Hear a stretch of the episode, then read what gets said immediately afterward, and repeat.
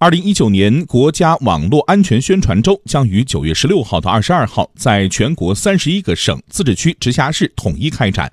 开幕式等重要活动在天津市举行。据介绍，将有阿里巴巴、腾讯、百度等百余家互联网企业参展。来听央广记者朱宏元的报道。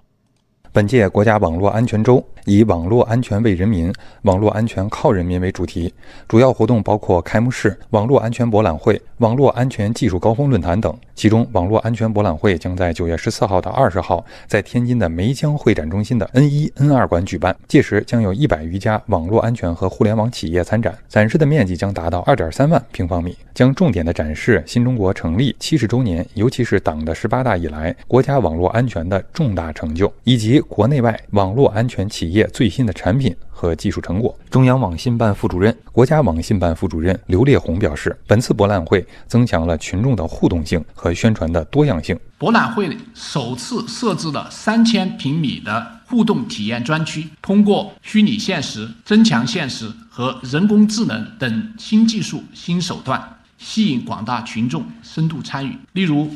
天津市将网安周活动与地方文化充分结合，精心安排了网络安全相声剧、金小卫、吉祥物等一批文化特色鲜明、寓教于乐的宣传普及活动。同时，针对日益凸显的网络安全威胁和风险、数据安全和侵犯隐私等问题，中共天津市委常委、宣传部长陈哲民表示，下一步将加强数据安全管理和个人的信息保护，加快出台《数据安全管理办法》、个人信息。出境安全评估办法等相关的法律法规制度和标准规范，深入开展 APP 违法违规收集、使用个人信息的专项治理，依法严厉打击针对和利用国家大数据资源和个人信息的违法犯罪活动。